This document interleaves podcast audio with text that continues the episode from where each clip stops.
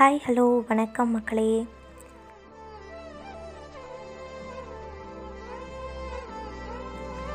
இந்த சாங் வந்தோடனே கெஸ் பண்ணியிருப்பீங்க நான் எதை பற்றி பேச போகிறேன்னு ஆமாங்க. ஆண்டுகள் பல கடந்தாலும் ஆதாம் ஈவாள் காலத்தில் ஆரம்பித்த காதல் மட்டும் இன்னும் அப்படியே தாங்க இருக்குது காதல் உருவாகிற கதை மாற அந்த காதலை வெளிப்படுத்துகிற முறையும் மாற மாறாமல் இருக்கிறது இந்த காதல் மட்டும்தாங்க. இப்போ இருக்க காலத்தில் நம்ம நைன்டிஸ் கிட்ஸோ ஒரு சைடு கல்யாணமே ஆகலைன்னு ஃபீல் பண்ணிட்டு இருக்க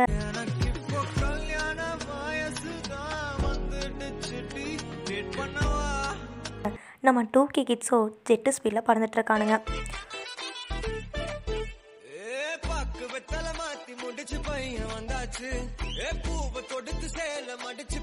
வந்தாச்சு இதாச்சும் பரவாயில்லங்க. சரி இவனுங்கெல்லாம் விடுங்க.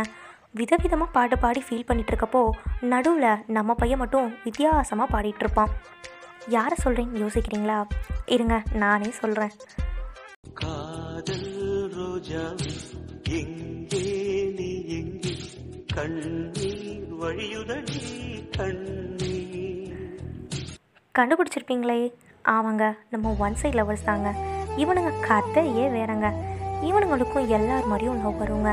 மூஞ்சியில் காத்தடிக்க மனசில் கதை பிடிக்கணும் ஜாலியாக சுற்றிட்டு இருப்பானுங்க.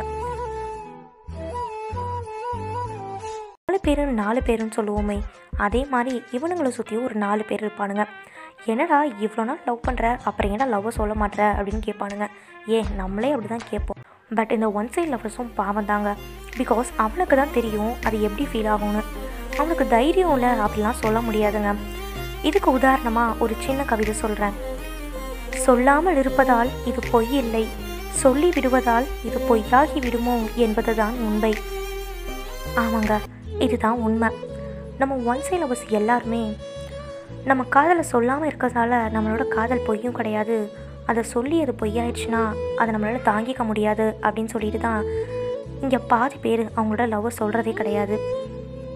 பட் இப்படியே லைஃப் லாங் இருந்துட முடியுமா அப்படின்னு கேட்டால் கண்டிப்பாக கிடையாதுங்க. இந்த உலகத்தில் லவ்வர்ஸை விட ஒன் சைட் லவ்வர்ஸ் தான் அதிகம்.